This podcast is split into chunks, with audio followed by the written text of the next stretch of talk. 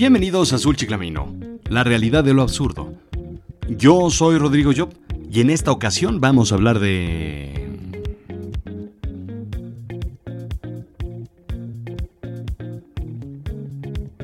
De... De... no sé. En realidad no sé de qué hablar el día de hoy.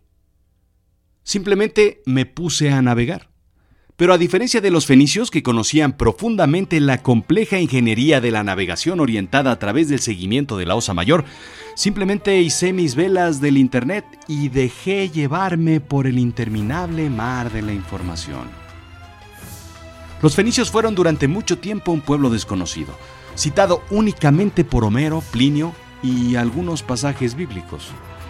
Esta civilización se originó como la unión de varias tribus situadas en torno a la actual costa de Siria. Se dedicaban a la pesca. A partir de aquí, sus buenas decisiones de una buena administración del territorio y los pactos con los vecinos, aunado con la dificultad geográfica, permitió que cobraran un mayor peso en la época.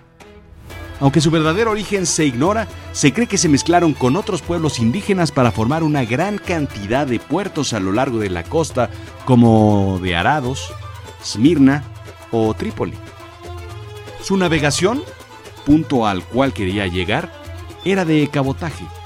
Navegación cercana a la costa por la cual el viaje se dirigía de cabo en cabo. Así, pudieron establecer contacto con Egipto, al cual suministraban de madera para sus barcos, aceites, resinas y aromas. La influencia de aquella importante civilización de los fenicios pudo ser determinante para los egipcios. Esta navegación les llevó a tocar todos los puntos costeros del Mediterráneo en los cuales creaban una serie de factorías que tenían como actividad más destacada el comercio. Fruto de esos viajes comerciales llegaron a las costas de la península ibérica donde destacaron Gadir, Cádiz, Malaca, Málaga o Sexy, Almuñécar. Lo que uno piensa que es simplemente izar las velas y dejarse llevar al capricho del viento y las corrientes, no es así. Ellos decidieron. Yo llevo horas y horas navegando y parando de cabo en cabo, leyendo información y aún no me puedo decidir de qué hablar. Estoy como en el primer año de cualquier gobierno, pasmado y sin hacer nada. Las decisiones. Es eso que haces todos los días desde que te levantas, incluso desde antes de levantarte, porque pues primero hay que decidir levantarse antes de levantarse. Es eso que haces una y otra vez, desde pequeño, toda tu vida, todos los días, a todo momento, y aún no dominas ni dominarás. Es algo tan sencillo, tan cotidiano como el andar. Cada paso que das durante el día es una decisión darlo. Es estar frente a un acantilado y decidir no dar ese paso al vacío o dar otro en otra dirección. Lo único que no decides es ser, aunque hasta Hamlet dudó en ser o no ser. Y no voy a contarles en qué acaba para que lean el libro. Brian Wanskin, profesor de Marketing y Economía Aplicada, y Jeffrey Sobal, profesor de Ciencias de la Nutrición, ambos de la Universidad de Cornell, preguntaron a 139 alumnos y staff de la universidad que estimaran cuántas decisiones tomaban en cuanto a comida en un día. Un tema simple, sencillo, banal, como la comida. La respuesta promedio fue 15. Sin embargo, cuando los voluntarios contestaron preguntas específicas sobre cuándo, qué, cuánto y dónde comían, sobre desayunos, comidas, cenas, colaciones, ambrigús, bebidas, los investigadores encontraron que se hacen en promedio 221 decisiones en un día sobre la comida. ¿Decidir? Según el libro Guinness de los Récords, el menú más grande pertenece al restaurante Mofar Guru de Budapest, Hungría, con 1810 platillos distintos. Pero México, México no es un paseo por las nubes. La simple decisión de un taco puede ser interminable.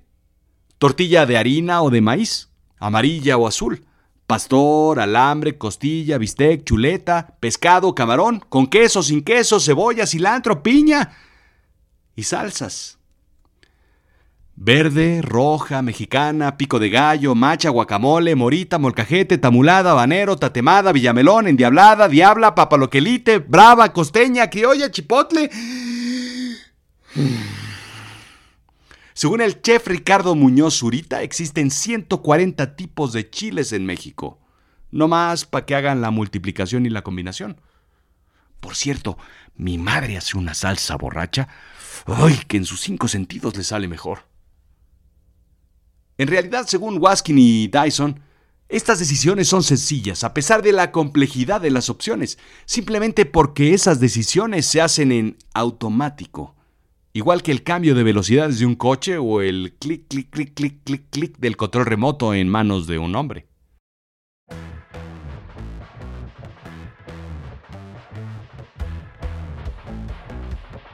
Pero a ver, a ver. Si tú no eres muy ducho en eso de tomar decisiones, lo primero es decidir suscribirte al International Journal of Decision Support Systems. Sí, la revista de las decisiones. O tal vez afiliarte al Institute of Decision Making, quienes, por cierto, todavía no se ponen de acuerdo en la agenda de la institución para este año. Ellos promueven que la teoría de la decisión estudia el razonamiento en las que un agente o una persona toma una decisión hay dos factores importantes a considerar. Cómo debe tomarse una decisión y cómo las decisiones son tomadas en realidad. La primera es normativa y la segunda descriptiva. Y métodos para tomar decisiones existen muchos, muchísimos. El proceso analítico jerárquico, modelo de productos ponderados, outranking, análisis relacional de Gray, método de ranqueo superior e inferior, o el modelo del menos peor, método que usamos todas las elecciones en todo el mundo para todos los comicios electorales. Aquí en realidad no hay una decisión correcta, o perdón, de mayor beneficio, como dirían los economistas, sino más bien de menor daño a la sociedad, o la menos peor. Pero ahora sí, agárrate bien. De tu asiento, de tu butaca o de la taza del baño o de la taza de café que estés tomando. Aquí viene el santo grial de las tomas de las decisiones. La paradoja de la toma de las decisiones. ¿Cómo comienzo a decidir la forma en la que voy a decidir? Es la máxima paradoja de las paradojas, la gran matrushka de las decisiones. Es la decisión de decidir. Incluso si decidir usar una moneda o un dado para decidir si hay que decidir una difícil decisión. La revista Forbes Magazine recomienda cómo tomar las mejores decisiones. 1. Tripa o instintos. Sin soporte analítico es completamente empírico y emocional. A veces buscamos alejarnos de este método, pero es sumamente efectivo. Número 2. Los datos. Datos crudos, hechos, estadísticas. Tomar decisiones basadas en datos traerá menos errores en las decisiones. Número 3. Información. La información es un modelo más complejo de datos. Aquí se incluye contexto y significado para un mejor análisis. 4. Conocimiento. El conocimiento es información, refinada por el análisis. Ha sido asimilada, probada y validada. Y 5 el método peñista de toma de decisión. Este método viene grabado en cualquier CD virgen que compres en una tienda. Son cerca de dos horas de... nada. Por cierto, ¿sabías que en Starbucks hay 87 mil posibles decisiones en su menú? Pero en fin, mi método preferido son los seis sombreros para pensar de Edward de Bono. De Bono sugiere dividir el pensamiento en seis funciones o roles en vez de mezclar funciones en el cerebro, se entrena este para que piense por partes, por tandas, por lotes o rebanadas, eliminando así la interferencia. Se toma un tiempo para pensar en la parte optimista del problema, en donde pensamos con un imaginario sombrero amarillo en la cabeza. Posteriormente, únicamente en la parte creativa, el sombrero verde en la cabeza, sentimientos, tripas o instintos, sombrero rojo. Complementamos con la parte negativa, el sombrero negro y añadimos la información, los hechos o facts, con un sombrero blanco. Claro, sin nunca olvidar el sombrero azul que es el de control, la definición y la alineación al problema que estamos tratando de resolver desde un inicio. Albert Camus decía que la vida es la suma de todas tus decisiones, y sí que tenía razón. Hay quien se puede pasar una vida sin tomar una decisión, dejándose llevar por la corriente sin meter las manos, navegando sin rumbo y sin prisas, parando en el puerto que te toca parar y sin decidir en qué puerto quieres tocar. A ratos varados en la orilla y a veces largos ratos sin tocar un puerto. Hago lo que alguien decidió que hiciera, tal vez por fatiga o por no elegir, tal vez por miedo a equivocarse tal vez porque simplemente prefieres ser espectador de tu vida y no el verdadero conductor de ella. Roosevelt decía, en cualquier momento de decisión lo mejor es hacer lo correcto, luego lo incorrecto, y lo peor es no hacer nada. La peor decisión es la que no tomas. Es el costo de la no elección, el estatismo. Pero ¿en qué momento los fenicios decidieron definirse como navegantes de cabos? ¿Cuál era la identidad que debían tener? ¿Y qué tanto decidieron apegarse a ello? Fenicios, seremos navegantes. Porque, pues, no sé qué hablaban los fenicios, y así me imagino que hablaban. Llevaremos esta identidad hasta las últimas consecuencias. Me imagino en un consejo en donde los egipcios decidieron convertirse en arquitectos de pirámides. ¿Qué hubo? Entonces, ¿qué plan? Pues porque eran del norte de África, ¿no? Pues cubos, ¿no? Ya habíamos quedado. Cubos. No más, compadre. Si eso es muy caro. Además, un cubo lo hace cualquiera. En dos mil años van a decir que éramos los Rubiks y no los egipcios. Oh, pues pirámides, va. ¿En qué momento nos definimos los mexicanos como el pueblo de la fiesta, el bigote, el sombrero y la siesta? Hasta en Top Gear nos toman el pelo. ¿Sabes que dicen que hay 34 opciones de país para decidir en el Cheesecake Factory? La historia está plagada de malas decisiones. Cuentan que el 28 de septiembre de 1918, en la Primera Guerra Mundial, aunque los detalles no son del todo claros, el soldado británico Henry Tadley se encontró con un soldado alemán herido y decide perdonarle la vida al no dispararle quemarropa. Ese soldado, ese soldado se llamaba Adolfo. Adolfo Hitler. Pero en fin, el problema es más que sencillo. Es no decidir. No decidir el tema de un podcast, incluso no decidir grabarlo. No decidir a leer un libro o no decidir hacer algo con tu vida. Lo peor es darte cuenta que no decidiste o no peleaste por lo que querías. ¿En qué momento decidimos dejar de ser defeños para hacerse de mexeños? ¿En qué momento permitimos que la América fuera campeón?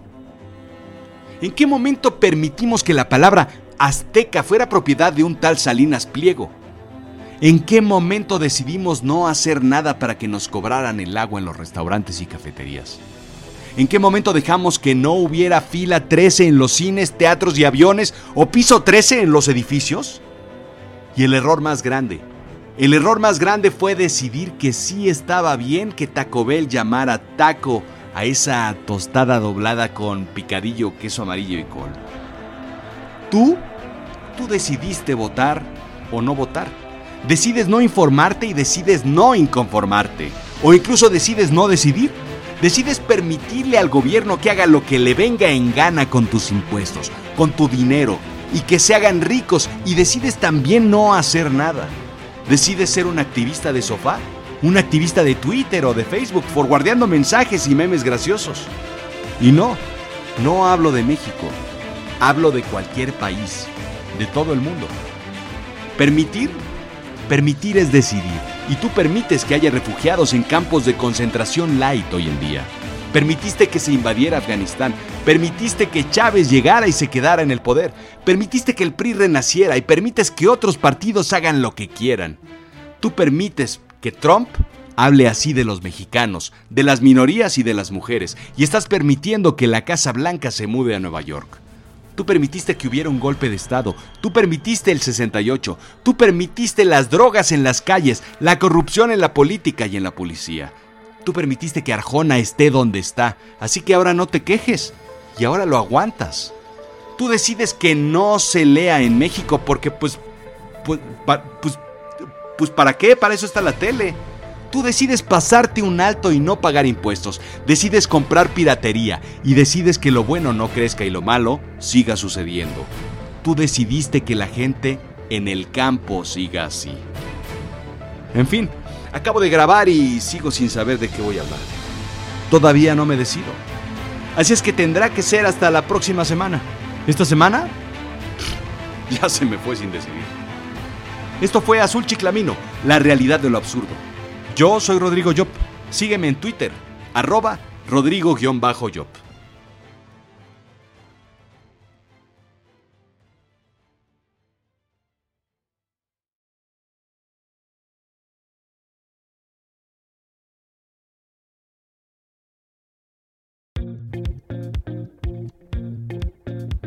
Ah, y por cierto, ya que estamos en eso de las decisiones, te voy a pedir un favor. Ponme cinco estrellitas si te gustó este podcast ahí en el iTunes, ya sabes dónde.